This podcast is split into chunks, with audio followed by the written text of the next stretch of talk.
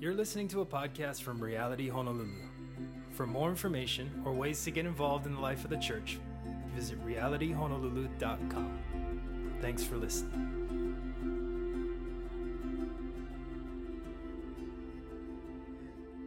Amen. Uh, church, praying and hoping that that time of worship for you, um, you encountered the presence of the Lord where you were at with your found family. And even though it was a different experience, you just listening right now, that the Lord met you and you were able to enter his courts with praise. Um, you know, with so much going on, right? And things changing, even it seems like hour by hour and all the far reaching implications that all of this has, or who even knows how what it will affect and how long this will go on for. As Christians and as followers of Jesus, you might be wrestling with a few questions, or I think that we, we should be if we haven't already. And they're questions like as as believers, as followers of Jesus, what is our place in this? Right? What's our role in it? how should we both be responding personally, um, how we should be reacting to it as followers of Jesus, but also practically, what are we supposed to be doing? And praise be to God that we're not left alone to find these things out for ourselves but God, through His Word, reveals it to us. Like we're not having to come up with something uh, or discover our place or our roles or how we should respond on our own. But God has preserved His Word for us that we have readily available. So thankful for that and what the Word of God does for us, why we dedicate and spend a big chunk of our time weekly in it, is it's a light unto our path and a lamp unto our feet. It gives us wisdom and insight. In it, we see the character and the heart of God. But also, what the Bible does and what it has in it, it contains detailed historical accounts of how other men and women before us have navigated times just like these. That's why it is truly incredible gift from God that in the midst of so much changing, that there's been so much stability in us being able to be in the book of Acts and not change that. Like God saw it fit that we're in this five part series at the end of Acts chapter 2 and it's the very section of scripture that God has us camping out in. Uh, it's the description of the inception and the forming of the first church, like the early church. That's that's the book of Acts. It's it's Jesus has ascended to heaven. The Holy Spirit falls upon the church, and God uses ordinary, sinful, messed up people like you and I to do extraordinary things in some very tumultuous times. The church encounters incredible persecution. Um, there's a lot going on, but we get uh, the blueprints in the book of Acts, specifically in the end of Acts 2, where we're at, of what it looks like for the church to be the church. And if there's ever a question, like we need to know that. Like, what should the church be doing? How should we be responding? What is our role? What is our place? And we are in week four of this five part series that we planned even before this that looks at the practices, the rhythms, and the role of the early church. And so far, we've seen that the church is a community that learns, it's a community that gathers, and it's a community that shares. And today, what we want to do this morning is we're going to be highlighting that the church is a community that remembers. So, what I want to do is read this section of scripture to remind us of what's happening. So, if you have a Bible, uh, open up to Acts 2 42 through 47. Word of God says this Acts 2 2 uh, 242 through 47. It says this, speaking of the early church. They devoted themselves to the apostles' teaching and to fellowship to the breaking of bread, and to prayer. Everyone was filled with awe at the many wonders and signs performed by the apostles. All the believers were together and had everything in common. They sold property and possessions to give to anyone who had need. Every day they continued to meet together in the temple courts. They broke bread in their homes and ate together with glad and sincere hearts, praising God and enjoying the favor of all the people. And the Lord added to their number daily those who were being saved. Okay, so once again, we see that after Jesus ascends to heaven, right, the Holy Spirit falls on the church, the early church then creatively gathers in these spaces, large and small spaces, uh, but these are spaces that they had within their means to do. Exactly what we're doing today. These are the means by which we have to gather. But they did this, and we do this, in order that we can partake in these practices, rhythms, and really spiritual disciplines that cultivate and foster connection with our God and with one another. we see this here in the book of Acts, right? They studied God's word. At that time, it was the Torah, it was the Old Testament, and they heard the apostles expand upon what the implications were for the gospel in their lives. This, you know, since then we have the, the New Testament now for us to read. But they read the Word of God. They taught the Word of God. They expanded upon what the gospel meant for their lives. They also modeled generosity, right? They, they, they brought their needs um, before one another and they met those needs radically. And there was radical generosity being modeled in the early church. And next week, we're going to look at uh, how they worshiped and how they prayed but today I want to highlight this idea of breaking bread. We see it two times, verse 42 and verse 46. And in one sense, mm, it's simply sharing a meal and eating together. That's a very simple, straightforward reading. Because, right, in Middle Eastern culture, this was something very intimate and friendly and hospitable and warm to do. When you ate across from someone at a table. It usually was for a long time. There was no rush. There was no, you know, quick, let's get the check and go. This was a time to connect and pause and be in each other's company. And it really brought people together and it created space to be with one another. And right in Hawaii, we do this really well. I'm proud of that, and I like to eat food. But food at any gathering is a bringing together of people. It's that or coffee, right? We're, we're good at that too. We drink a lot of coffee. So, so do I. But food is something that gathers and brings people together. And even culturally, for us here and now, what we love to do is um, be at a home or a park or a beach, and we bring food. And we just like to hang out and talk story with each other and um, it's all over food, and we've, we've got this down good, right? It's a vibrant part of our culture for us, and it and it was a vibrant part of their culture as well. 2000 years ago here in Jerusalem in our setting in the book of Acts. But for them in these settings, at this time culturally, there was more to it than just eating good food and talking story. You see, it was in these intimate home meals among believers that traditionally this would be the setting in which communion was taken together. It was in these intimate home style meals together that they actually broke bread and they took communion.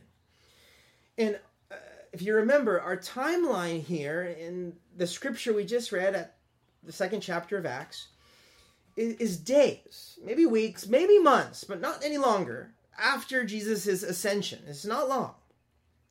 And that was only 40 days after the cross, right? So this is period that Jesus died, he rose again, he appeared before the multitudes, a 40 day period. He ascended, the Holy Spirit fell on the church. This is where we are in our text.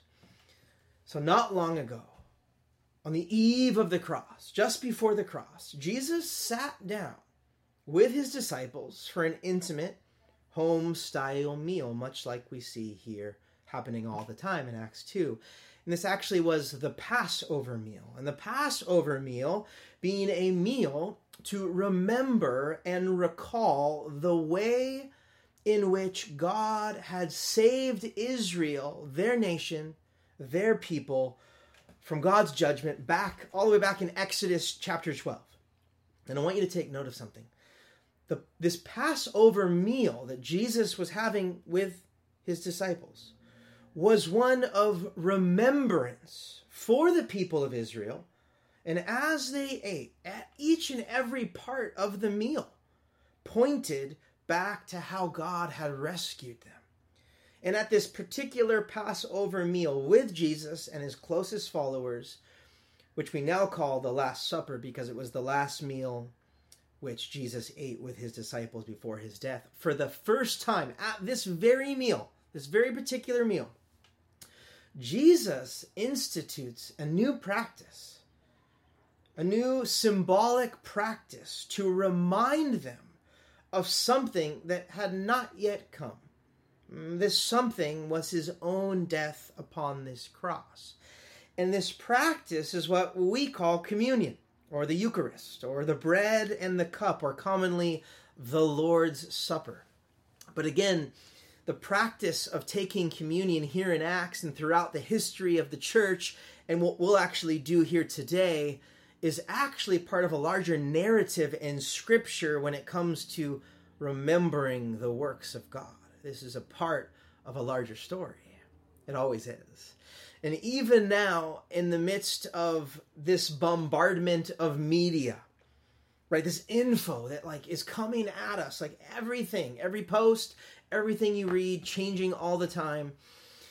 Some bombardment and accompany uh, accompanied with our own feelings that come along with that, eh, perhaps fear or anxiety or worry, we can fall into the trap of failing to remember who God is and the great and mighty things that He's done for us in the past guys, we have to admit that we're really susceptible to this right now. Like we're in danger of just getting so overwhelmed and taken at circumstances we fail to remember who God is and what he's done.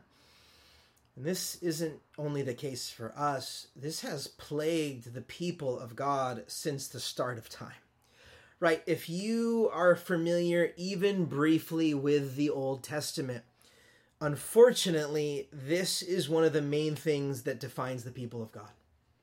I wish it was something else, but it's uh, what would define them, at least in the top three, the top five, is actually uh, their failure to remember what God had done for them. Right? There's countless stories of this in the in the Old Testament of when Israel, God's people, they would encounter obstacles or enemies or hardship and in the face of those things, when they encountered those things, when that's what happened in life, it, it brought hardship, they were so quick to forget all that God had done prior.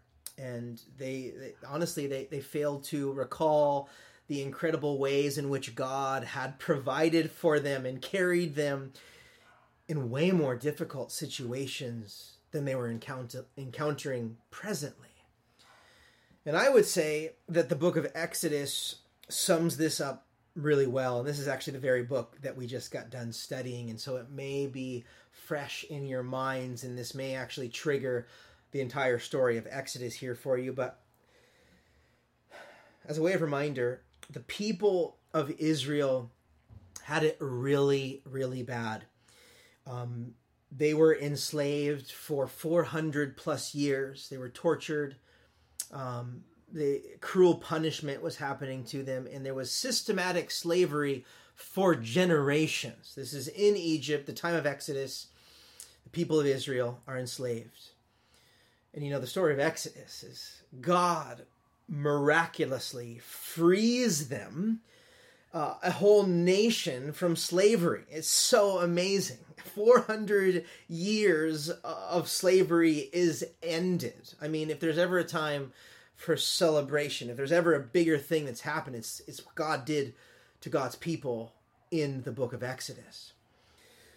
but after he frees them, right, he parts the Red Sea, right? Or can't forget that. Like a whole nation, about two and a half million people pass on dry land through um, the Red Sea, right? As kids, our kids, even right now, like we know the story of when God parted the Red Sea and miraculously freed his people.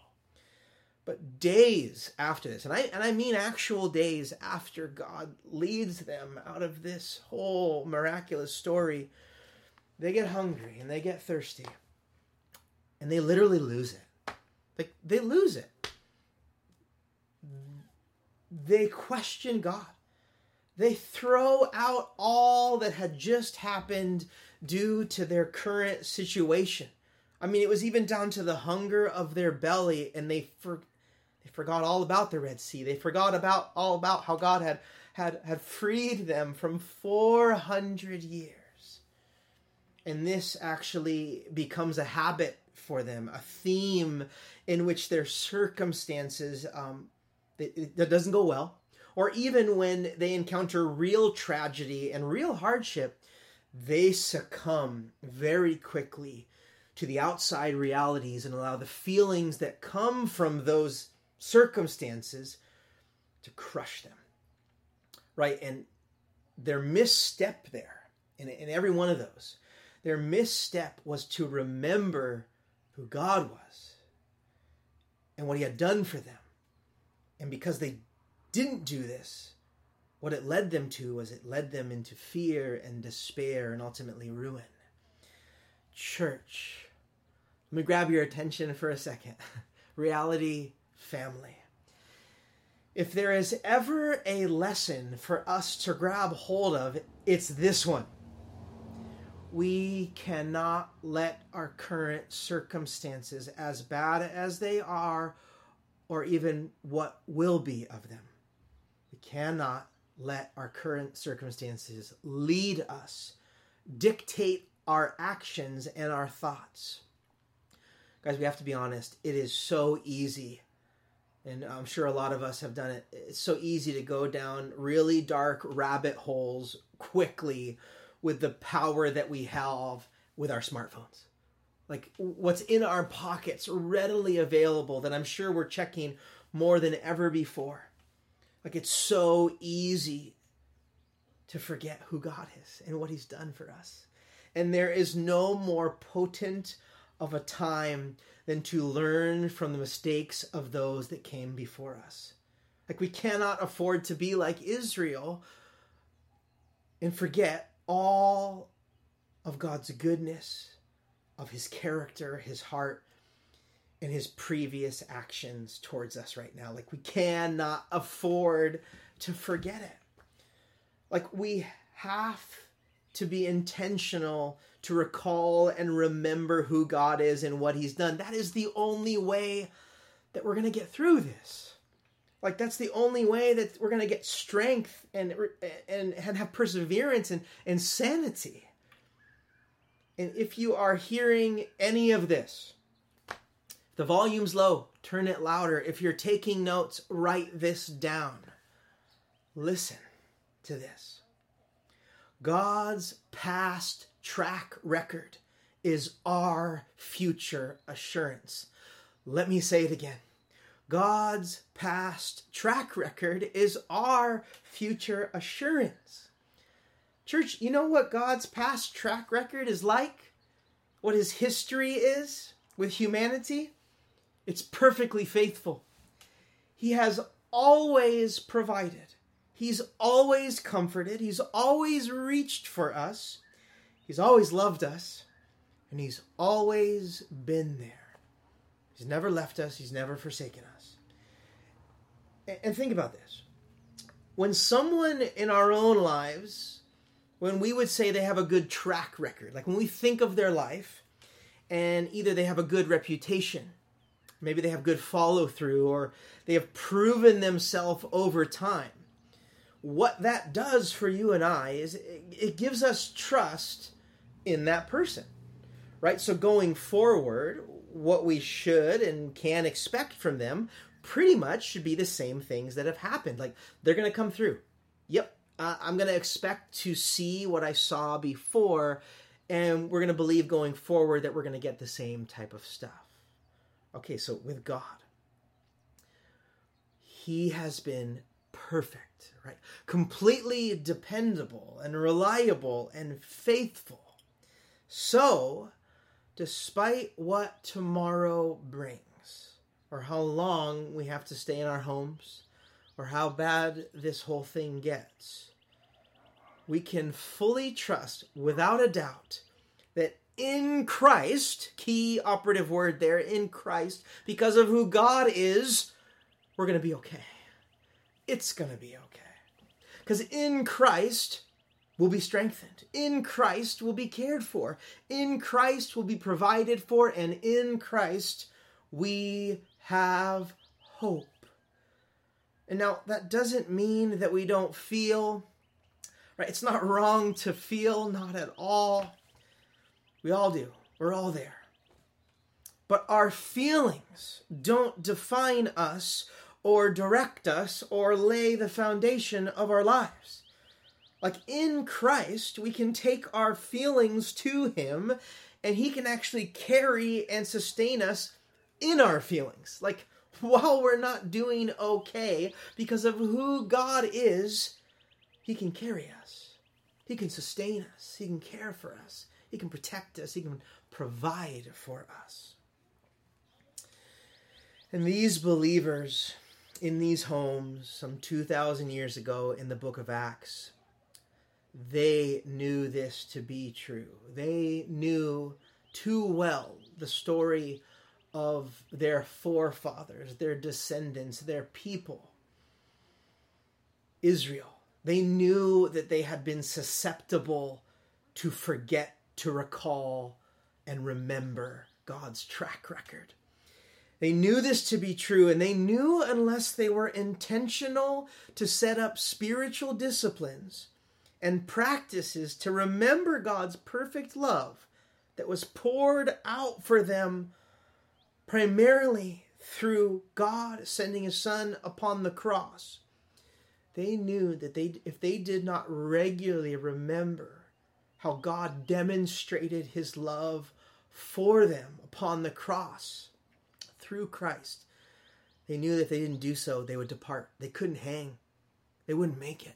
They wouldn't make it if they didn't remember who their God was and what he had done for them. And so, what we see even over the last 2,000 years throughout every country, with every people, in every language, through every war, through every plague and disease that has riddled this world, through whatever has happened, the Orthodox Church has held tightly to partaking of the Lord's Supper, of taking communion together. That is one thing that the test of time has not done away with. There's nothing that has come and that will come that has not stopped the church from gathering to remember the cross. And so they did this. The church has done this through the test of time so that they would never fail and fall, excuse me, into the trap of forgetting what their God had done for them. Right? Communion is recalling God's faithfulness. And that very faithfulness was the thing in which carried them right? Recalling God's faithfulness is what is going to carry us here and now, today, on this Sunday morning, on the Monday morning tomorrow, on this month that follows. What happens in our world, the way in which we are going to be sustained is to recall God's faithfulness in what He's done for us, in what He's doing, and what He will do. So, church, we are going to continue on in this practice. We are going to remember what Jesus did for us upon the cross, right? That he forgave our sin, that he saved us, that he has given us hope. And we do this by taking communion. Exactly what Jesus did at that Last Supper on the Passover meal. Exactly what the, the early church did, house to house. We do it now, house to house from my house to your house, with your roommates, with your family, with your friends. Um, church, I want to invite you into that. And so, again, if you have the elements, if you have the bread uh, or the cracker or wine and juice, I want to have you get those ready right now. Can run to the kitchen, whatever it is, get those, get it, share with uh, who you have with you in your midst right now. And uh, I want to read from Luke 22, uh, verses 14 through 22. And this is Luke's gospel account. Again, remember, Luke is the writer of the book of Acts. This is his account of the gospel. And this is uh, specifically of the Passover meal, the Lord's Supper, for us this morning.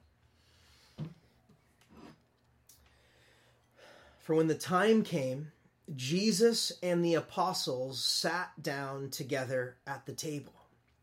Jesus said, I have been very eager to eat this Passover meal with you before my suffering begins. Speaking of the cross.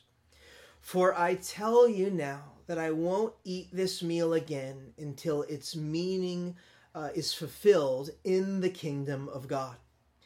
Then he took the cup of wine and he gave thanks to God for it. And he said, Take this and share it among yourselves, for I will not drink wine again until the kingdom of God has come. And he took some bread and he gave thanks to God for it, and he broke it in pieces and he gave it to the disciples, saying, This is my body, which is given for you. Do this in remembrance of me.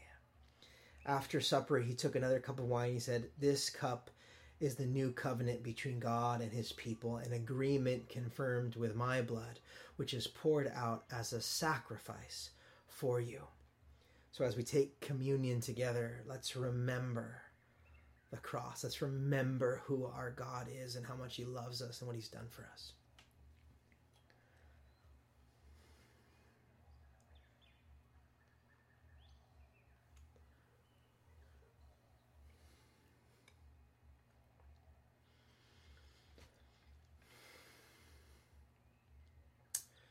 God, it is so easy. And we're and we're it's even hard to say, but it's so easy just to forget you in the midst of all this. To forget your goodness, to forget your grace and your love. And God, I pray that even now and as the days go forward, that we would be a community that remembers, that we would not fail to recall what you've done for your people over the course of time that you would not that we would not forget our even our own testimonies even the ways in which you've saved us and redeemed us holy spirit we ask that those things would come to our minds right now your promises and your goodness that despite our fear and our anxiety and our stress and our worry that we would be bombarded with your faithfulness right now. That we would cling, that we would hold on to your faithfulness. And even now, Father, as we worship you, we ask that we would respond in praise and adoration because you are worthy of praise. You are worthy to be praised and sung about and glorified for who you are and what you've done. Thank you for this time. Pray this in Jesus' name. Amen.